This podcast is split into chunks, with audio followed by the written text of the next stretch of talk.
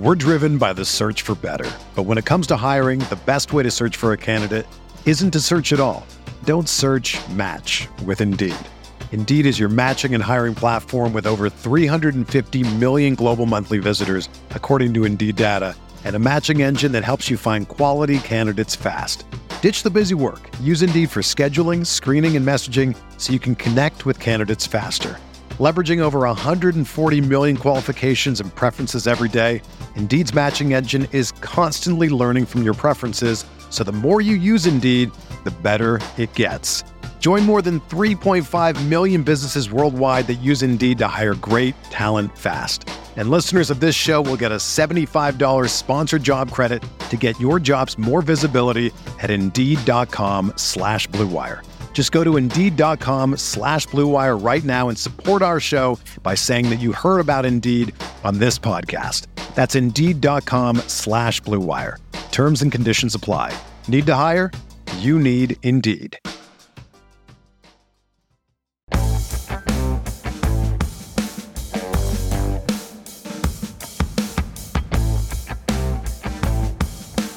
What does the craziest NFL trade deadline in recent memory mean for the NFL at large? That's what we're going to talk about today on Stealing Bananas, brought to you by WynnBET. I'm Ben Gretch. You can find my newsletter at bengretch.substack.com. With me, as always, is Sean Siegel. You can find all of his great work over at RotoViz. Sean, we talked a lot this offseason about how this was going to be a wild year because the 2022 offseason and the player movement was more than we have ever seen. I mean, I, I cannot remember, and I, I, I, would venture to guess there's never been a season, an offseason like it because back in the day it was harder for player movement. It's become easier through time a lot of trades, major quarterbacks, major wide receivers, key players changing teams all off season. And then we come in season and we get a trade deadline that is fast and furious. And social media's immediate response is, oh, the NFL is like the NBA trade deadline now. It's actually fun. You know, things are happening. This is the craziest trade deadline ever. You go from the craziest offseason ever to the craziest trade deadline ever. And it's a pretty notable shift in the way that teams are operating some i mean we talked in the offseason about how some of this is in response to the rams successfully you know hiring mercenaries if, if you will and, and and building through basically trading trading away picks to get players. But i think it's probably more than that. But it, it is a really interesting thing to think through how it's impacting fantasy football how it might have impacted these first eight weeks and how we talked about all throughout these first eight weeks how high variance things have been. And and a lot of these teams still needed to kind of settle into their new identities. And there's been a lot of upheaval, and there's always a lot of turnover in the NFL. But over the last 12 months, a lot of upheaval, and it certainly has impacted the way that we've played fantasy football. It has. And one of the narratives that you get from a lot of the commentary teams, which obviously are staffed in most cases by former players who talk to each other are plugged into other goings on around the league and getting a sense of what people are thinking is that the shorter preseason and especially the fact that teams don't play any of their guys in the preseason that that has led to the first month acting a little bit more like preseason. I don't know that that is necessarily the case. I think it's much more or if you had to put you know, percentages on it, you'd probably say 90% all of the offseason upheaval, maybe just, you know, 10%, if that, the preseason stuff. But it's definitely the case that these teams don't come out ready to play in the first month. And when you're trying to balance incentives and balance consequences, playing poorly in the first month can put you in a position where your team doesn't have momentum. It can put you in a position where then you're chasing the whole way in terms of things as simple as play calling. What do we need to do to make our team work? It obviously can put you behind in the standings. And while taking the long view, and we also have seen teams maybe be in some cases a little bit more patient with injuries, although some of our main guys have gone out there and gotten re injured uh, in numerous cases over the last month. You have this season's one game longer, but it's still a sprint in the NFL. And so I guess, it, eh, especially if you don't have a team that has continuity at maybe the most important spots. I mean, obviously the Bills, the Chiefs, there are still some things they're trying to do. The Chiefs made a lot of changes, but if you have Patrick Mahomes, if you have Josh Allen, but, but even with the Chiefs, we saw them actually play Patrick Mahomes, whereas some teams didn't in the preseason. I think that when you're balancing that versus what we saw this last week that became pretty controversial, where Christian McCaffrey and Cooper Kupp are playing in garbage time. I mean, you get a lot of focus on the Kupp element because he actually turns his ankle and hopefully it's just you know one of those minor turns that a lot of us get playing sports not one of these turns where you've actually torn ligaments and your ankle is the size of a basketball for weeks and you're seriously injured. But mccaffrey was out there at the end of that game too when it made absolutely no sense. If you're going to protect players do it in game situations like that. The flip side of that is we did see some teams you know, take guys out. Obviously eagles did ahead some teams did from behind, where obviously you can't catch up, don't get your guys hurt. But that was kind of a weird one where you see two high profile teams and two very high profile players out there when they shouldn't be. Yeah, then we have witnessed all of this carry over. And then the other big element with it is that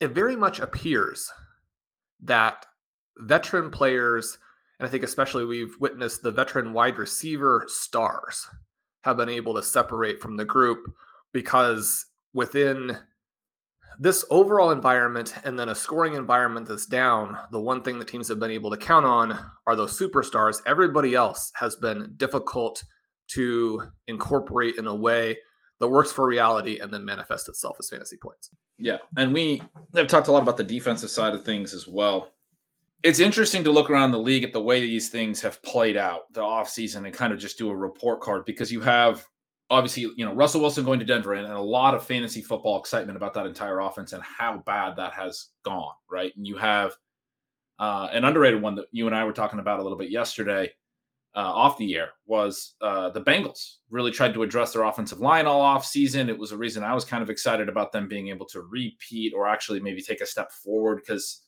if you looked at like Super Bowl odds in the offseason, the Bengals were down for a team that had made the Super Bowl and has a young core and had Joe Burrow and these young receivers.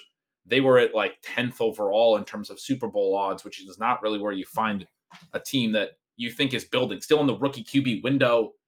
And they had addressed their what seemed to be their biggest flaw last year, offensive line through free agency, bringing in three new starters, and their offensive line's been poor. Like they, I don't know if they just need to gel or what is going on there. But you and I tried to break that down a little bit with each other, going through some different metrics. And it's kind of hard to figure out what's going on there because if you go back and we did to some of the offseason notes, there was all this conversation about how they were addressing their biggest need and their, their offensive line was the most improved uh, of the entire NFL.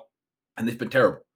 Maybe the worst. I mean, they, they, it's been, you mentioned on Monday night, just the worst that we've seen. The, the Browns completely destroying their passing game certainly not helped by not having Ja'Marr Chase on the field and some other elements. There's always, you know, layers to these things. But you, you think about those types of outcomes, the Broncos, the, the Bengals offensive line, arguably the the Chiefs receivers who are started to get to, you know, come together a little bit before the bye, but for a while looked like, okay, this isn't going to plan. And then you contrast that with a team like the Dolphins, who I think are the sort of shining example of what you're hoping for, which is, hey, we grab a player like Tyreek Hill, we plop him in.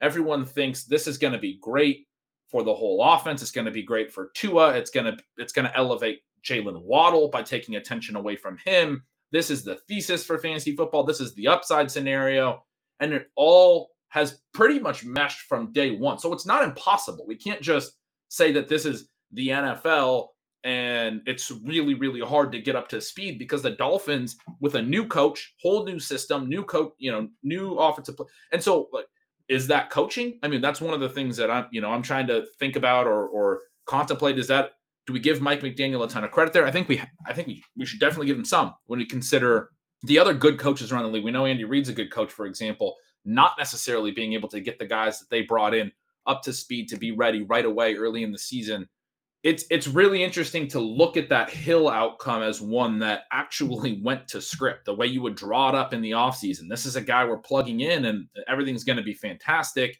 compared to Davante Adams, right? The the Raiders bring him in. Those were the two really high profile wide receivers that tra- changed teams. Uh, I mean, AJ Brown fits in there as well, and he's another one that is similar to the Tyreek Hill example, where you know some of the the hope there was okay, he's going to make Jalen Hurts be better at throwing over the middle and on these in breaking routes that he was so poor at last year because AJ Brown is great at that. He's going to help the pass TD rates because he's this big physical dominant receiver like we saw last week do you know score three touchdowns on those types of plays we talked about on the last show. So maybe Hill and Brown are, are good examples.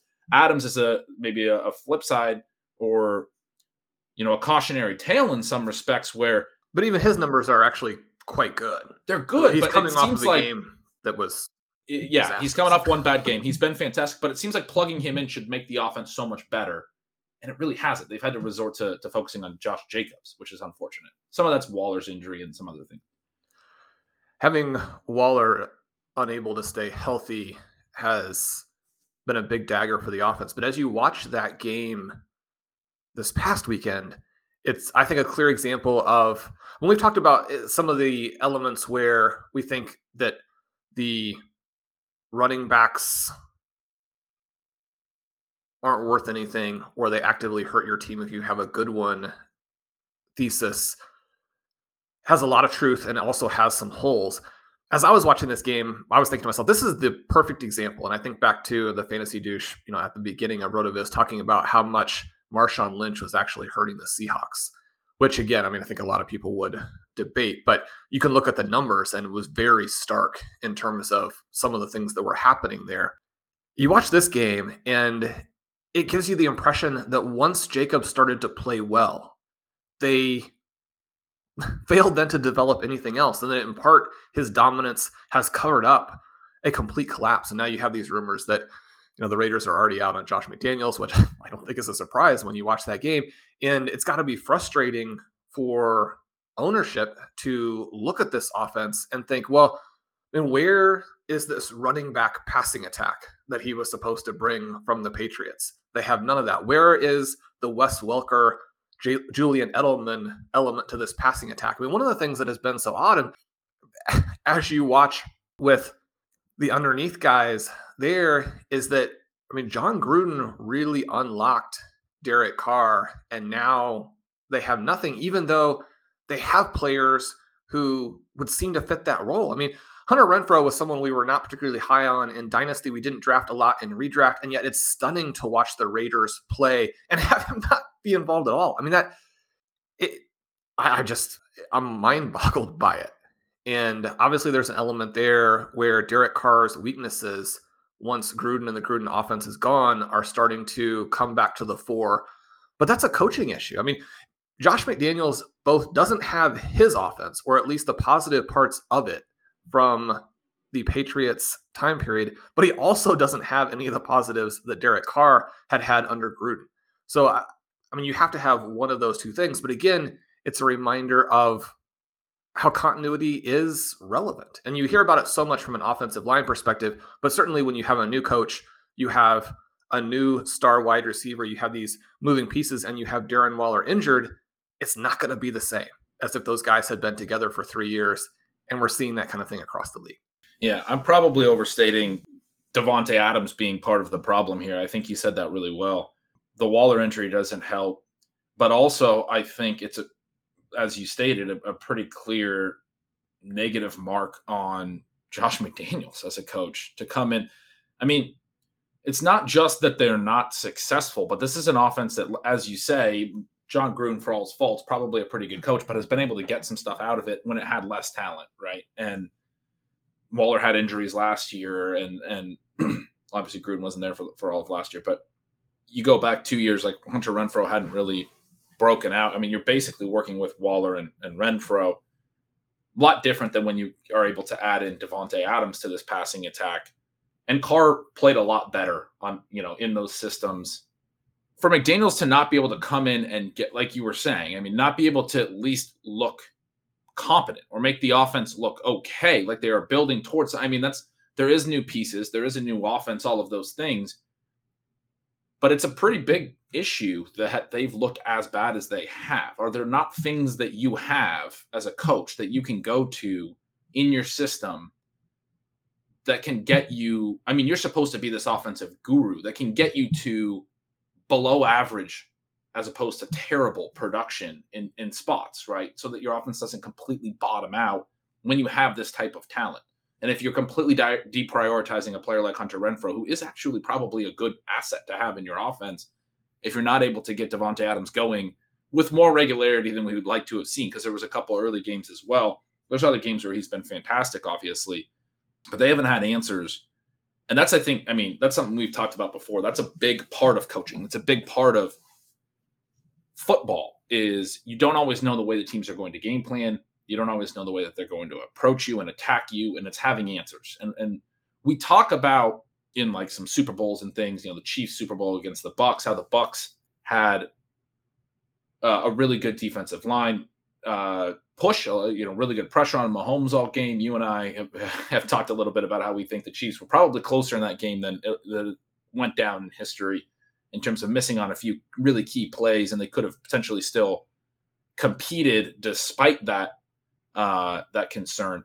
But when you have something that that's you know a game plan that is so clearly taking away some of your strengths or some of the things you want to do in your game plan, do you have answers? Do you have other places to go? One of the things maybe the Chiefs did poorly in that Super Bowl, if we can criticize them a little bit, is you know I thought Andy Reid would have a really robust screen game going because he's been so good at you know interesting screen games. He has two weeks to prepare, and and they didn't do a lot of that. And part of that is they fell behind, but there wasn't a lot of designed ways to get the ball out and mitigate that eh, you know intense rush that the bucks were having. Sometimes we'll see that from the really great teams in these big spots and Super Bowls and things.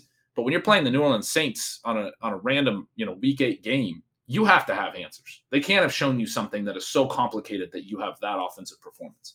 And you mentioned the contrast between the Raiders and the Miami Dolphins. And the Dolphins, I think, is such a cool one because this is a team that hasn't capitulated to the way defenses are playing.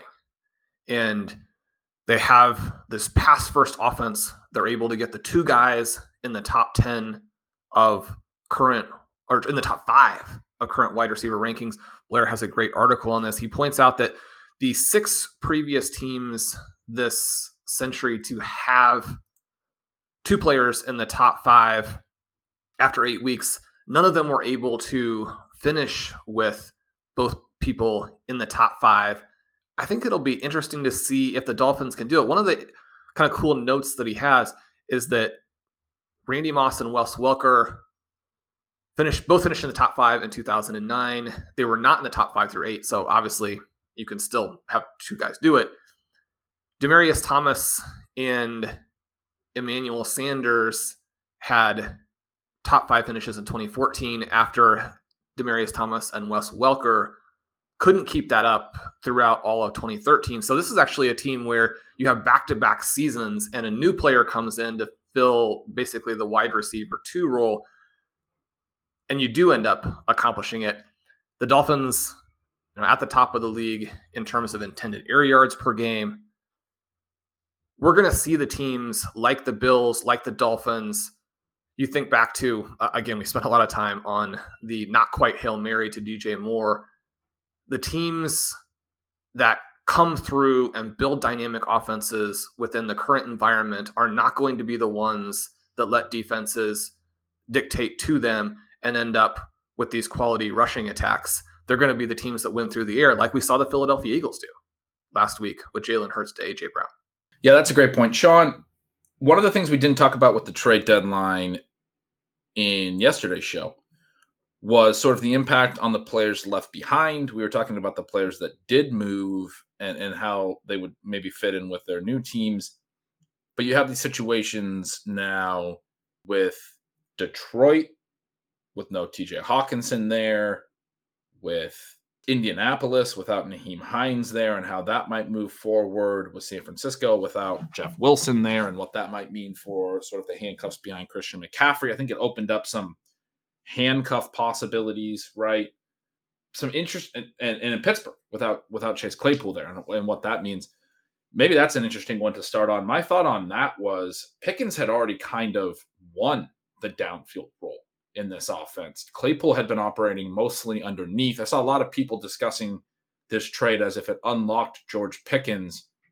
But that was kind of an interesting take because to me, the way that they had been using Chase Claypool more or less had already indicated that Pickens had already won that outside downfield sort of vertical role.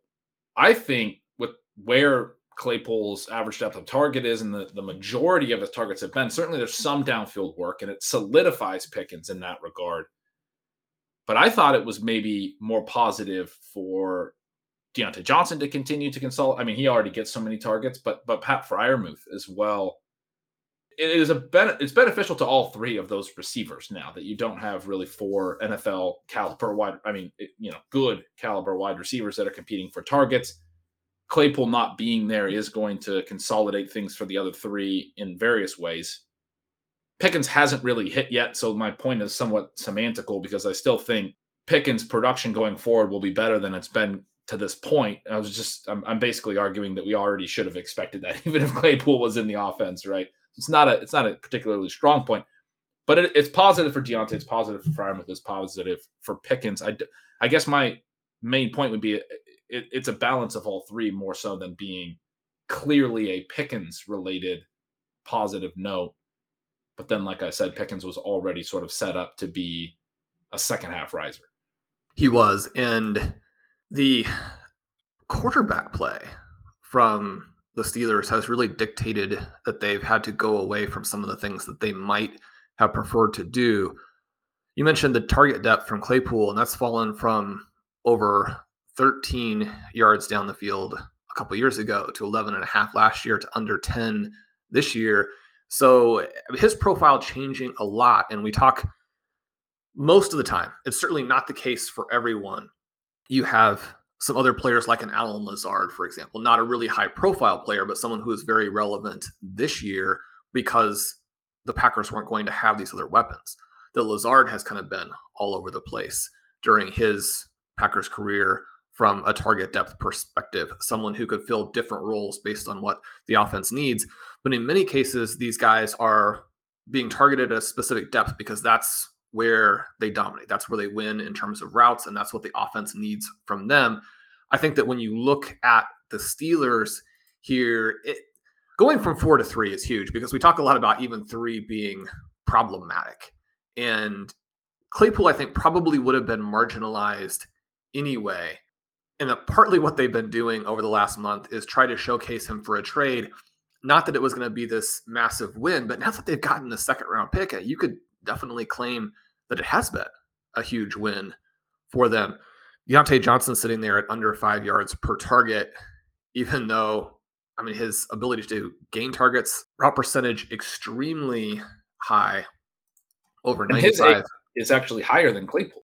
Right. So these guys have flipped. And I think that that part of it is interesting from the perspective of where does Johnson go. It's also a little bit of a reminder from time to time that don't necessarily want slightly deeper targets for someone who is dominating underneath because being able to turn an extremely high percentage of them into receptions, get that chance to run after the catch, those things can be valuable. One of the cool things in, uh, again, sort of referencing Miami, is that the big thesis that we had for Waddle and his breakout was related to the fact that his target depth was going to jump almost for sure, but they've done it in a way that has maintained his ability to also run after the catch you're hoping to see more of that from the Steelers as they go on.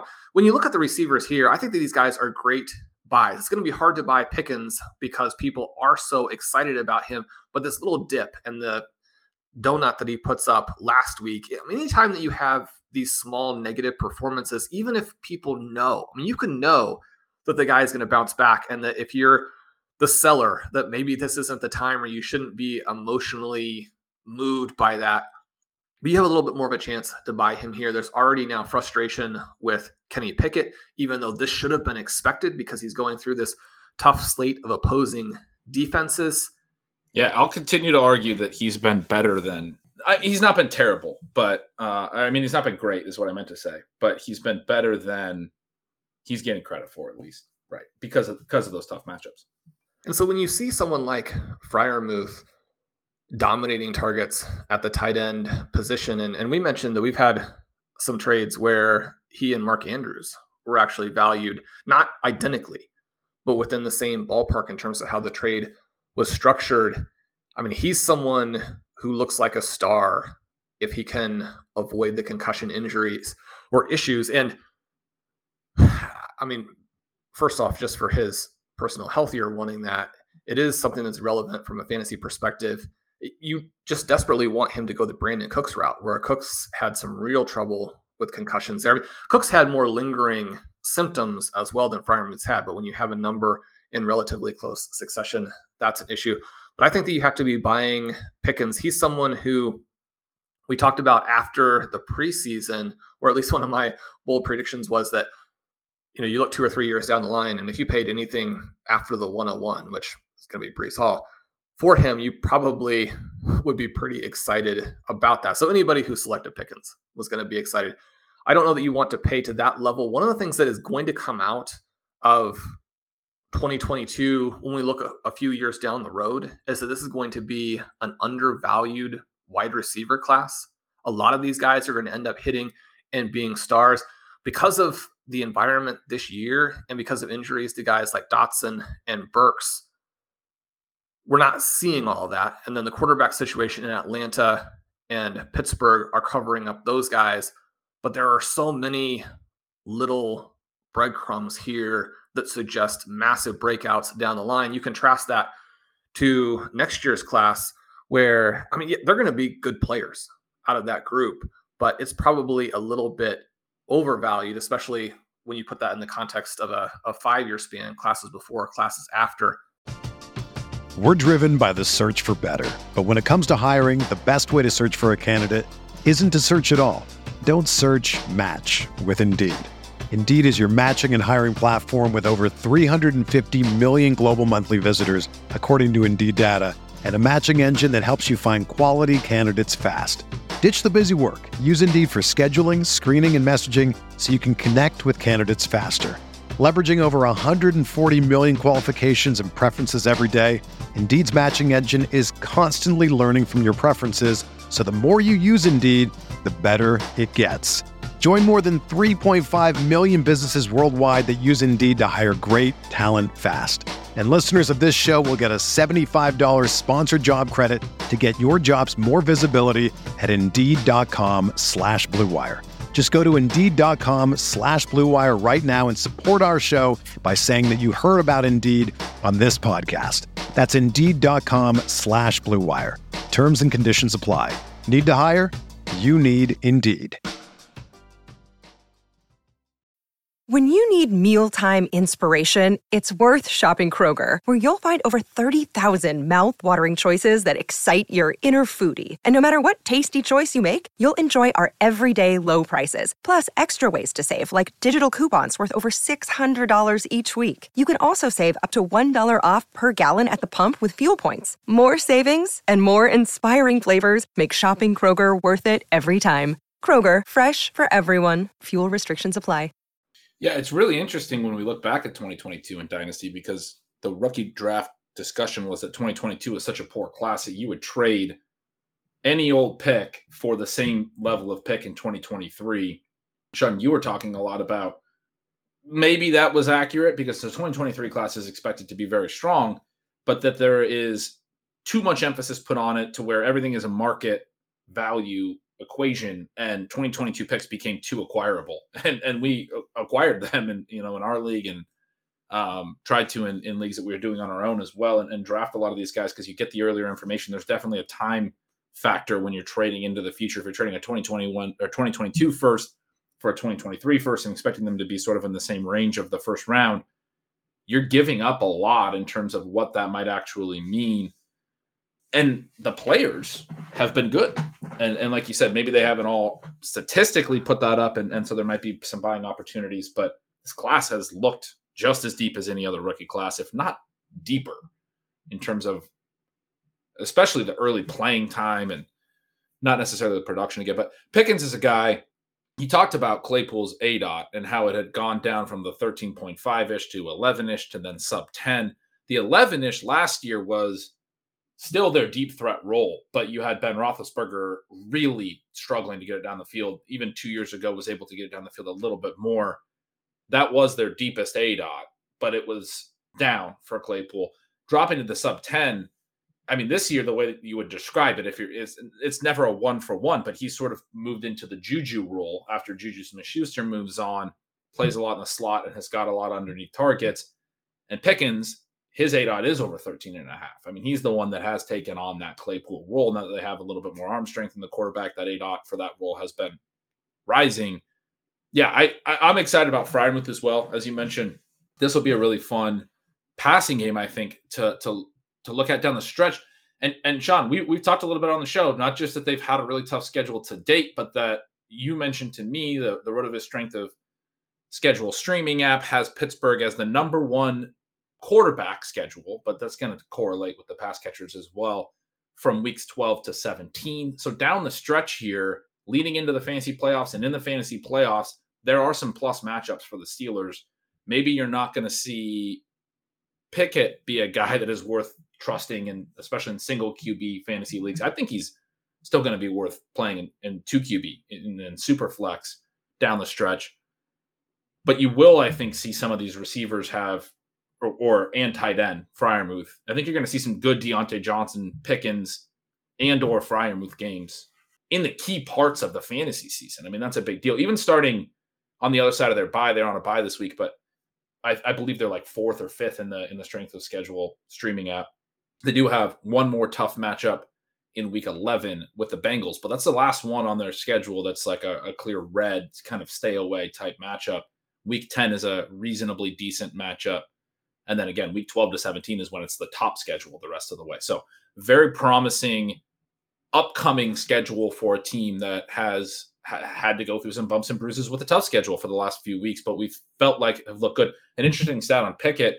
I've seen a lot of people mention his uh, touchdown to interception ratio. They have been bad in the red zone, but again, against good defenses.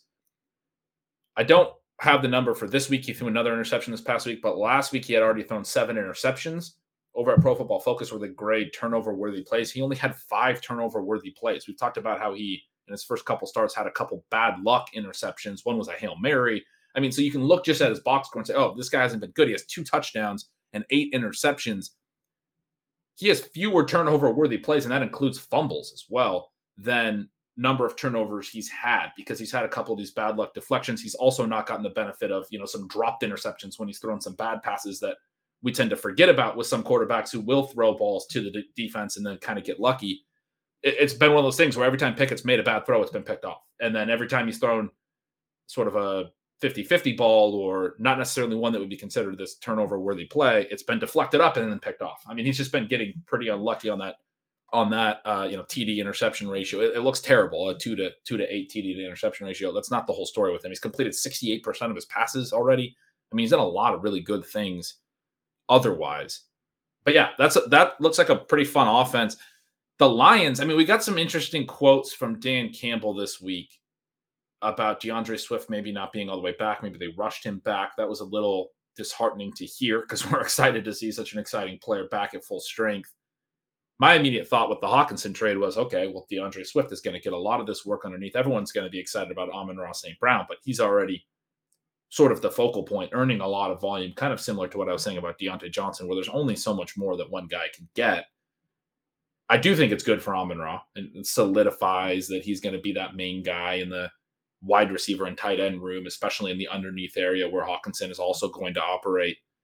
It also opens up their offense to shift a little bit when Jameson Williams finally comes back, who unfortunately is still a little bit away. And we, we're hearing that that timeline is going to be, or maybe he's only going to get a couple of games at the end of the season. But when he gets back, or when DJ Chark gets back, or whoever, there might be a little bit more of a vertical element. But immediately, Hockenson operating in the short area of the field has to be a positive being out of the offense now has to be positive for Amon-Ra St. Brown, has to be a positive for Swift, who they use so heavily in the passing game, runs a ton of routes, even though he gives up a lot of the rushing to Jamaal Williams. His health is the big concern, though. We don't we don't really know where he's at, but it seems like he can earn a lot of targets. The other tight ends in that offense maybe could get interesting as well. They got Brock Wright and they have the rookie, I can't think of his name right now, but had a pretty interesting profile as well. And you mentioned that Amon Ra can't get a lot higher, but it's so crucial in terms of being able to sustain what he's done because he goes through this nine game stretch where he has a 35% target share. And that really only ends then when he gets hurt. Right. So oh, was, was he going to do that for the rest of his career? Was he going to have a target share well above guys like DeAndre Hopkins and Cooper Kupp and Diontae Johnson, Davante Adams? Obviously not. Now the floor gets even higher. And I mean, he's got this incredible floor to start with. It also is just so great for Williams, as you mentioned, because there is less of a threat. An elite offense or, or a concentrated offense or a chasing offense. I mean, there, there are three different paths that two guys, if those guys are actual stars, which we don't know about Williams yet, but you can support those two players. And it may not be to the level that they have supported Hill and Waddle in Miami. Again, that's fairly unique. But if you're talking about placing two people in the top 10, I think especially if you drafted Williams in Dynasty this year, and I think that's still going to be a very good play. It gets a little bit more frustrating when you look at just how good Garrett Wilson has been and just how good Chris Olave has been. There were at least some mild questions about those players because they had to split with each other because they get all the benefits of this elite Ohio State offense. You know, what does that mean for Williams when he then goes to a different place? The fact that those guys have been so good is the part that really then fills out this class to make it an elite class you're now having to take a zero for a full year and you still don't know what Williams is going to be. But if you took that risk because he looks like the guy who could be the biggest star, I think it's hard to say he's going to be the biggest star now with how good Garrett Wilson looks. But when you took that risk and now you have Hockenson gone, that part just has to be very exciting because they're not going to be able to key on him with Amon Ra there. That's one of the things where you say, okay, sometimes in these short stints, if you lose the other main target hog, then your target floor gets to be so high. But if both players are already very good, why even take that risk? Why take the risk that a team will do what the Ravens have claimed has been done to Mark Andrews over the past several games, where you do have that little bit of a valley because teams are simply saying, you know, beat us some other way, right? You've got the two guys and one of the fun things about the Lions that maybe this is overly optimistic, but the Lions actually have a lot of paths here, I think, from the quarterback position, where some of these other teams maybe are having a little bit more or have more risk attached to them. The Lions being so bad, and I certainly think that the trade of Hockenson makes them worse the rest of the way. In all likelihood, they're going to be in position to hit one of these guys, maybe get themselves a Kyler Murray or a Justin Herbert, a Josh Allen. We know that people miss, and he until he blew up this year, it looked like Tua might be a miss, for example. But they can go multiple directions with it. They can stay with Goff, who even though he's a mediocre quarterback, has been able to support fantasy players in a way that a lot of these other quarterbacks can't. So that one will work. But then if they take one of these young stars, then you have a young QB wide receiver combination for a decade. And so I like these Lions guys having that part of it going for them, where a team with like the Jets, for example, I mean, they might be tempted to stay with Zach Wilson if the team has a winning record. If the team has a winning record, they're not going to be in position to get one of the studs. I mean, there's actually quite a bit more risk with the Jets and some of these other teams, the Atlanta Falcons, for example, than there is now, I think, with the Detroit Lions. Yeah, the Lions are setting up really well. And and as you talk through that, I think the biggest impact on this trade is in Dynasty, where if you can right now kind of sneak into the you know the Jameson Williams market or potentially Amon-Ra St. Brown or D'Andre Swift or whoever in terms of a 2023 move. There's a couple risks. The biggest one, I think, is that they fire Dan Campbell because they don't need to do that, but they're already talking about. And I mean, this year's going perfect. This team is playing competitively. I mean, they were the, the hard knocks team and everything, and we, you know, that's whatever. Very dubious to, to make a, a claim there. But I, I do think there's probably some reason that hard knocks teams don't aren't particularly successful. Having cameras in the building at all times and having these shows starting to air while you're still in training camp and everyone's a little bit more focused on things that are maybe outside the little more social media attention some of those things getting different types of questions in camp probably makes it a little bit harder to be as focused as you want to be on just what you want to do as a team and all of those things. But they've come out they've been very competitive. They play hard. They play w- uh, well, frankly, other than obviously on the defensive side of the ball, they, they've really struggled. I don't think this is a a team that you look at as a one and six record and say that you need to fire their coach. I mean, they're just not that talented. They've had some injury issues too. They've lost their best two best offensive players for stretches and, and in game and, and all of those things. This wasn't really supposed to be a big winning season. You are still in the Jared Goff situation. When they traded for Goff, they knew he would be there through at least 2022. Because if they were to have cut him this past offseason, $40 million in dead money, negative cap savings of about 10 million. It's just not something that you could do. His cap number, he is the big QB contracts, is set to be 30 million or 31 million in eh, this season, but also 2023 and 2024. But after 2022 is where the dead money cap savings thing flips, where if they did want to cut him after this year, it's 10 million in dead money. That's a lot, but it's also 20 plus million in cap savings. So now suddenly, rather than being 40 dead mill against a 30 cap number with negative 10 in cap savings, it's 10 dead money against a 30 mil cap number with 20 million in savings. They might still want to hold him actually because they probably will have a rookie QB on a QB contract. And what we're hearing lately, or what I've heard, I'm not very into the prospect stuff in season, but is that they're, you know, we know Stroud and Young have been talked about a bunch, but there's two more that might be in the top 10. There might be four quarterbacks and potentially the top four picks, right?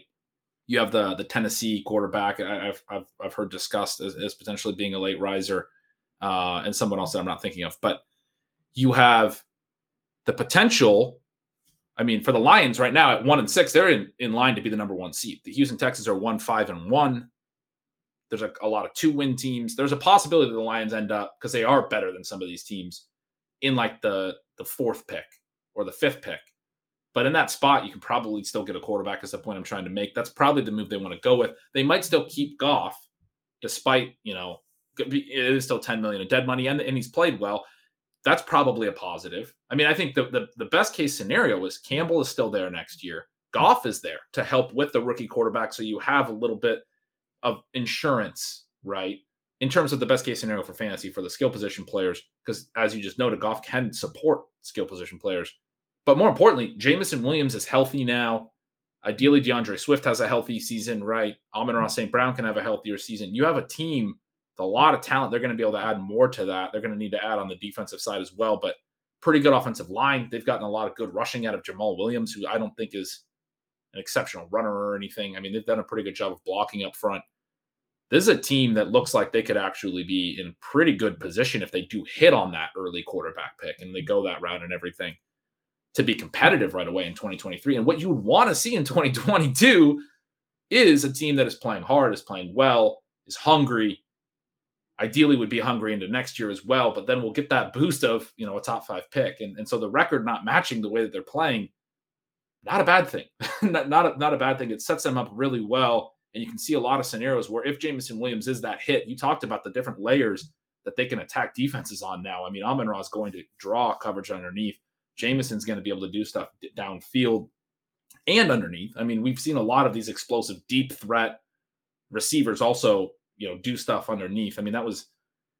I mean, we've seen it with Tyreek Hill. We've seen it with a lot of guys. Devonta Smith's profile was that he can be a vertical, explosive player, and they've been using him a lot more underneath. It's not bad to get the ball in the, in the hands of these guys around the line of scrimmage as well. So I'm sure they'll do a lot of creative stuff with Jameson Williams in the long term. Very exciting prospect profile, like you noted. I mean, I, I'm sure there's not a lot of people selling him right now in Dynasty, but you look at the Lions and you look at where they're at and how it's setting up and how the record is going to mean that they're probably going to get a top pick it's a it's a promising picture for the 2022 offseason and, and what we're going to think going into 2023. It definitely is. You mentioned in the previous show the value of those early second round picks.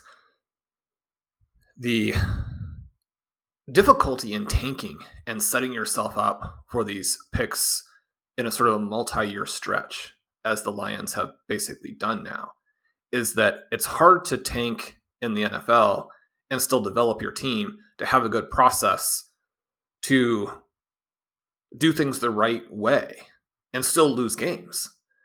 The Lions have done that, which is almost magical for them for the long term. So if, if they manage to lose a lot of these close games and actually build the team while they were able to have that record, and one of the things that's been controversial over the past couple of years is you know some of the stuff that's come out about teams actively trying to tank or this disconnect between front office and coaches, whether things are being done to try and tank. The Lions obviously not trying to tank. I mean, they're playing great football. If you can do that, develop your roster while at the same time getting yourself in this position, as you note. The other thing that's I think very relevant from a fantasy perspective is that the Lions setting up to be such a good team is huge for at least one of these quarterbacks. You think of what the top, you know, two or three picks are going to be next year in super flex rookie drafts and you have Robinson, you have Gibbs at the running back position, possibly transcendent talents. Robinson, a guy who might be able to compare to players like Breece Hall and Jonathan Taylor, might be better. And when you're offsetting that or comparing that to a quarterback, and the quarterback market will be interesting. No one really expected, especially post draft, for the QBs to be very relevant in this year's season and also as rookie picks. But you have the players from the 2021 draft struggling. Guys like Lawrence, massively underperforming, not getting much from a fantasy perspective from Wilson and Mac Jones. Justin Fields being very controversial. Lance having to sit and then getting hurt. We know that fantasy managers really react to what's happened most recently. So there's some reason to believe the quarterback market will be softer, especially if there are a lot of guys. Although most managers aren't going to have a ton of picks in the top six, right? So you're not going to have multiple picks to address things. At the same time, because those other quarterbacks have missed, a lot of people need quarterbacks in Superflex because a lot of veterans and offenses in general have collapsed. Even people who were not exposed to the rookie quarterback market over the past couple of years need quarterbacks. So uh, there are going to be a lot of teams trying to address that. And when you are sitting there on the clock trying to decide Robinson, Gibbs, or a QB, and you think about some of the teams who passed on players like, I mean, Travis Etienne, probably not a ton of regeps so far because he's only started really doing things the last couple of weeks, but passed on players like a Ja'Marr Chase, for example, to select a Trey Lance. Will people pass on those stud running backs for these QBs, when you think if the QB hits, I mean, he maybe has a, a career that's twice as long and it's super flex.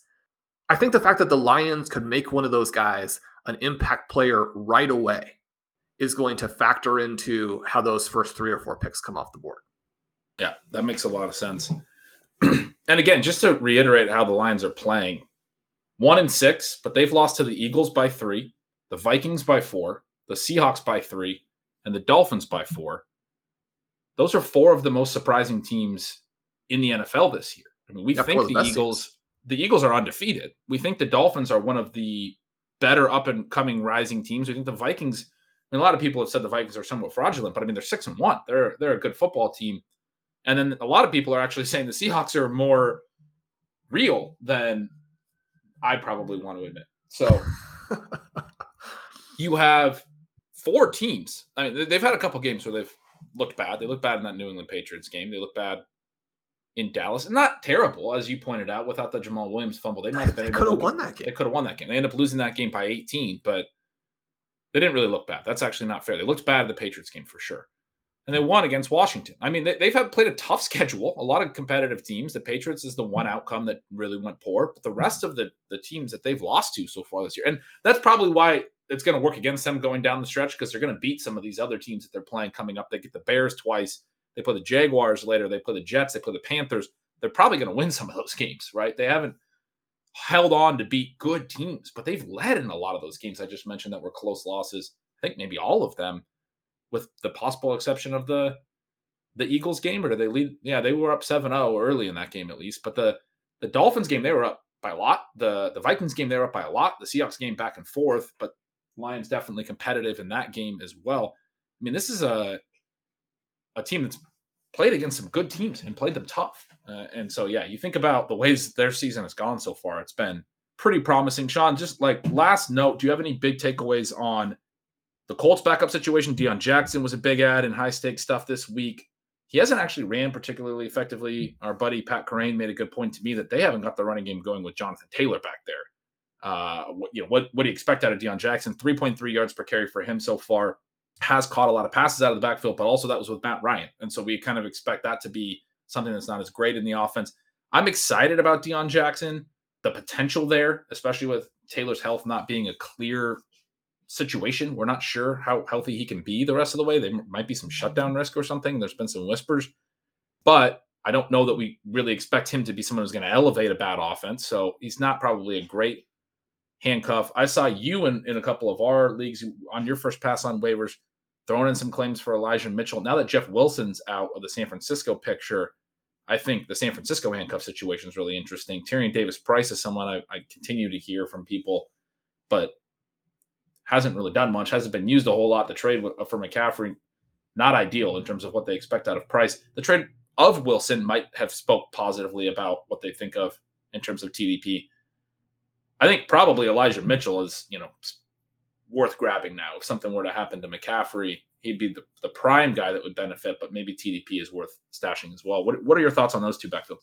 Yeah, the hard thing as we're going along is just to remember and to keep reinforcing to ourselves how fluky a lot of these results are going to be from a one week perspective. And that if you do have someone you like and they're going to touch the ball, that could potentially matter. And that's one of the reasons why I was more excited about D'Onta Foreman and Chuba Hubbard than maybe even was justified. But it's easy to look back after it worked out for both of them the first week and then definitely Foreman this last week and say, yeah, I, probably Foreman should not have ever been in a game where he scored three touchdowns in a Carolina Panthers offense. But it did work out that way. Deon Jackson, I think, has some similarities to Isaiah Pacheco in that he's actually a great athlete, wasn't ha- hasn't been a productive football player, but that athleticism is interesting. You prefer him in any other offense, more or less. I think that the move from Matt Ryan to Ehlinger from a reality perspective maybe made sense for the Colts, but it destroys all of those guys because now you have someone who you're not going to have this extreme pass volume with, and all likelihood, he's not going to be able to make all those checkdowns.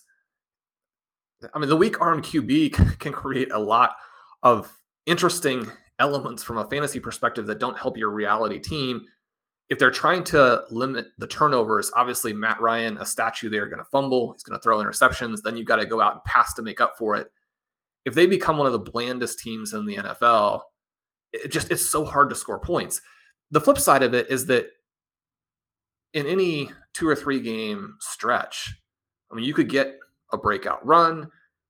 You can have them force some turnovers on defense you can have the offense actually play okay. They were a couple of little plays away in this game from actually burying the commanders, from the young QB looking more like a potential future option. The outcome there really biases us in the direction of, well, they've tried this and it's not going to work. And I think that's going to be the case. But especially for cheap end of the roster guys, we want to keep in mind that there are some other scenarios. And if you can create exposure inexpensively to do that, it's almost impossible with how exciting that last game was to emotionally put ourselves in a position where we can even contemplate Christian McCaffrey getting injured. But players do. And this is going to be a dynamic offense. Mitchell, Tyrion Davis Price, the perfect stash kinds of players. Because unlike the situation with the Colts, this team is going to score. Whoever is back there running back is going to score.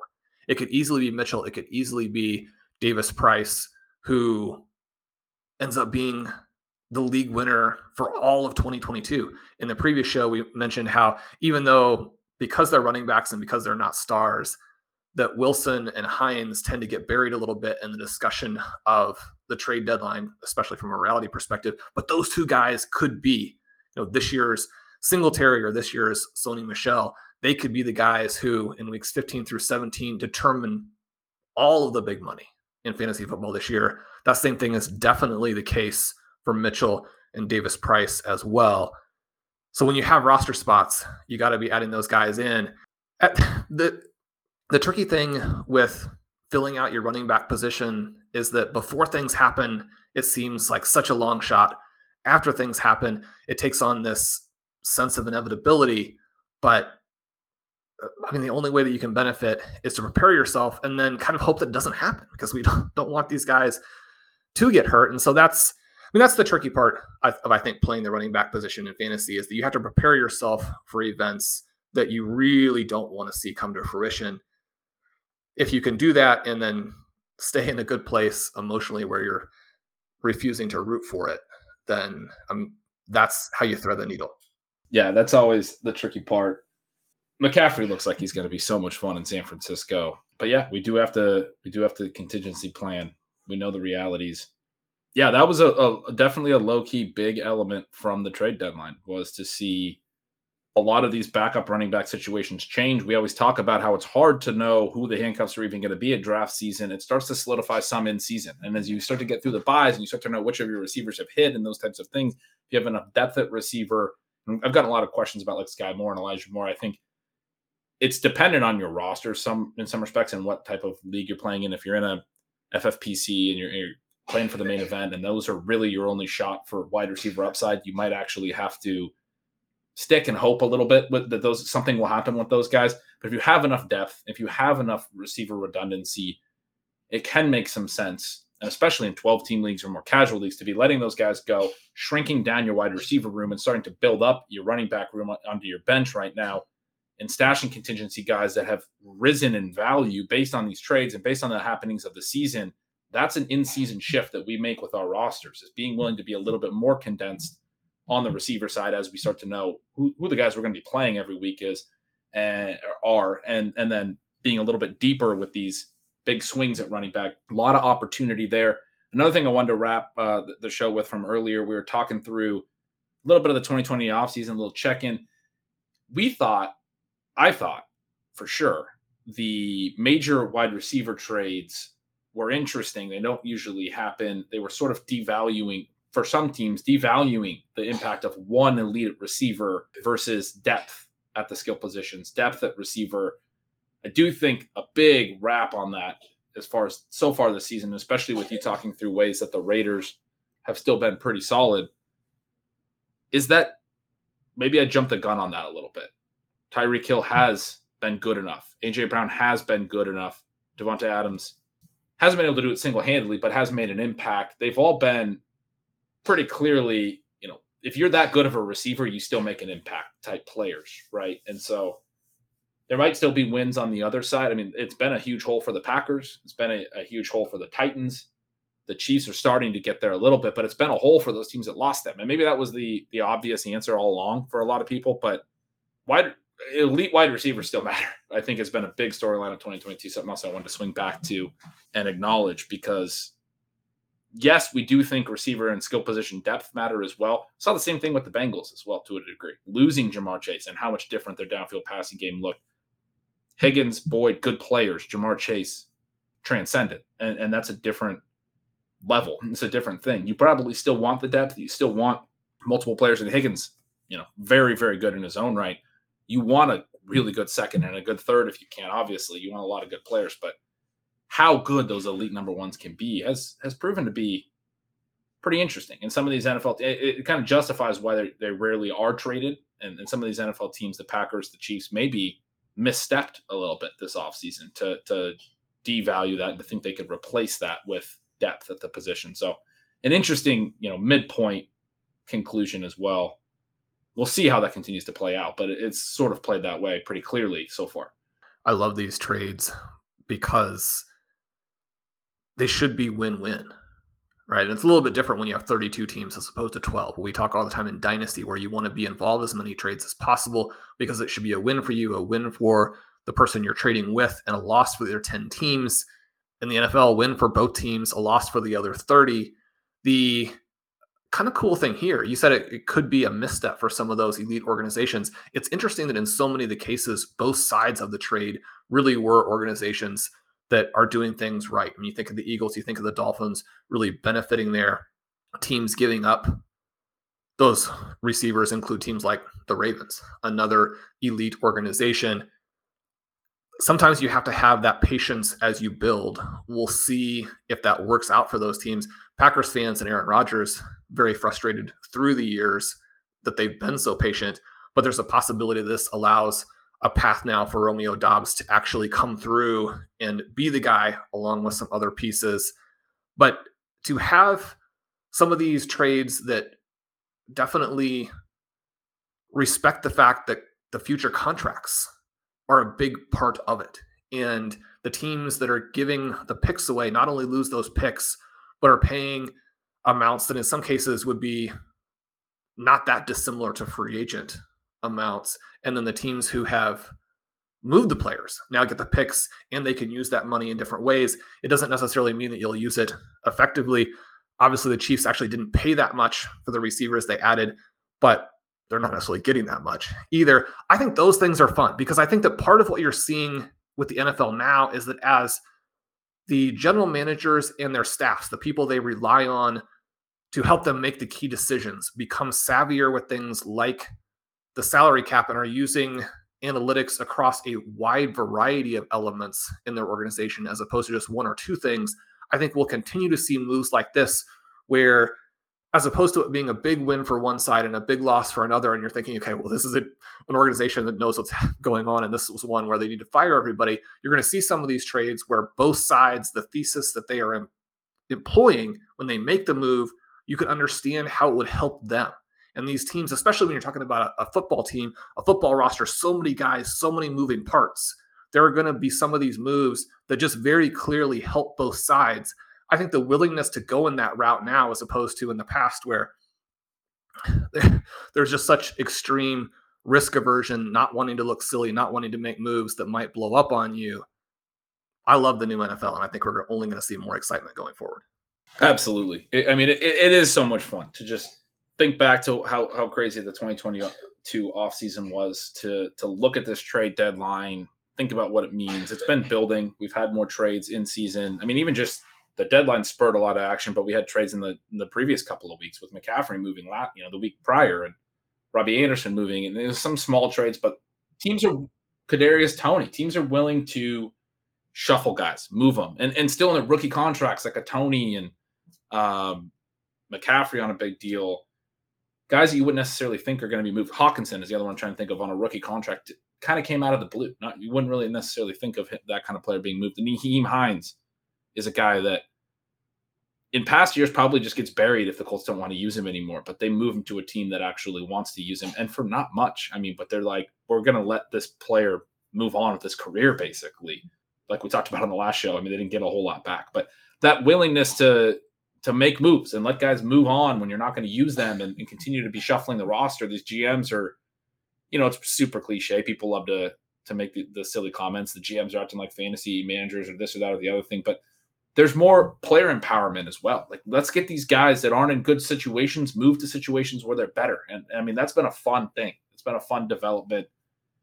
We see a lot of disgruntled players that just get buried on rosters over the history of the NFL. And it, there, there might be negatives to that too. The Robbie Anderson thing might be viewed as a negative for some people where he sort of just quit on his team and threw a fit and then got traded. And now that people might learn the wrong lessons. But the Kadarius Toney thing, I think, is a great example of a guy that – and he's had some comments this week. It's nice to be wanted. He felt he wasn't wanted in New York. Whatever the issue was there, I'm not criticizing New York necessarily. We'll see what comes up with KC, but they didn't want they, they pretty clearly didn't want to use him or want him. A lot of talk about him being healthy, not being healthy, all those things. He felt like he was healthy. They did, didn't think he was healthy or whatever. Obviously, that comes across as an excuse in hindsight. They they move him. They move him. They move on from him. The new, you know, GM, the new coaching staff, not a fan of the Toney probably pick from the old regime and not attached to that draft capital and all that. So they move on from him. The Chiefs get an opportunity, you know, he gets an opportunity. The Chiefs, the Chiefs get an opportunity to to see if they can develop him. It's a it's a positive for everybody, I think, this new landscape. So yeah, I, am right there with you. Fun, fun NFL. It is so fun, and we've seen the veterans on both sides of the ball score really well. And I say both sides of the ball, I mean, obviously running back and wide receiver. That will be a huge talking point as we go into 2023 and we look at the first and second rounds and the balance of trying to bank some of those points, the risk of collapse versus the risk of betting on players who haven't fully emerged yet. Ben, you and I will do a fun show in the not too distant future where we look back and look forward on our 2023 first and second round projections. I'm looking forward to that. But until we record again, this has been Stealing Bananas. I'm Shawn Siegele. With me, as always, is Ben Gretch. You can follow at Yards Per Gretch. Make sure you sign up for Stealing Signals. Such a fun read on Mondays and Tuesdays. And then the new column coming out Fridays and Saturdays this year. Sign up for Stealing Lines, his betting project with Dalton Cates. We'd love to have you over at RotoViz. You can use the coupon code RVRadio2022 at checkout to get a 10% discount on your one year subscription. Blair Andrews, Dave Caban, a bunch of new guys doing a great job. Connor O'Driscoll with his Saturday Battle Royale underdog article. That has been a reader favorite. If you want to join us at underdog, use the code RotoViz. That's an easy one to remember. Get a 100% deposit match up to 100 bucks. Sign up for the feed. We're going to try some different schedule elements over the next couple weeks. We're looking forward to that. Leave us a rating and review. All those things help with the algorithm. We love you guys. Talk to you soon.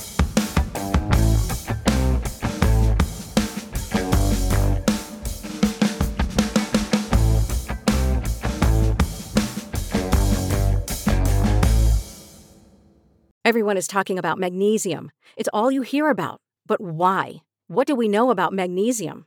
Well, magnesium is the number one mineral that 75% of Americans are deficient in. If you are a woman over 35, magnesium will help you rediscover balance, energy, and vitality. Magnesium supports more than 300 enzymatic reactions in your body, including those involved in hormonal balance. From functional medicine doctors to mental well being and female hormone experts, we all know that magnesium is the one mineral to improve all aspects of well being and health. But which one? Magnesium Breakthrough from Bioptimizers, the trusted choice recommended by leading experts with seven best absorbed forms of magnesium to ensure your body receives the support it needs for overall well being. Go to bioptimizers.com slash balance today and use code BALANCE10 for 10% off. Support your journey to wellness at B-I-O-P-T-I-M-I-Z-E-R-S dot com forward slash balance. Magnesium Breakthrough from Bioptimizers, your foundation to optimal health and vitality.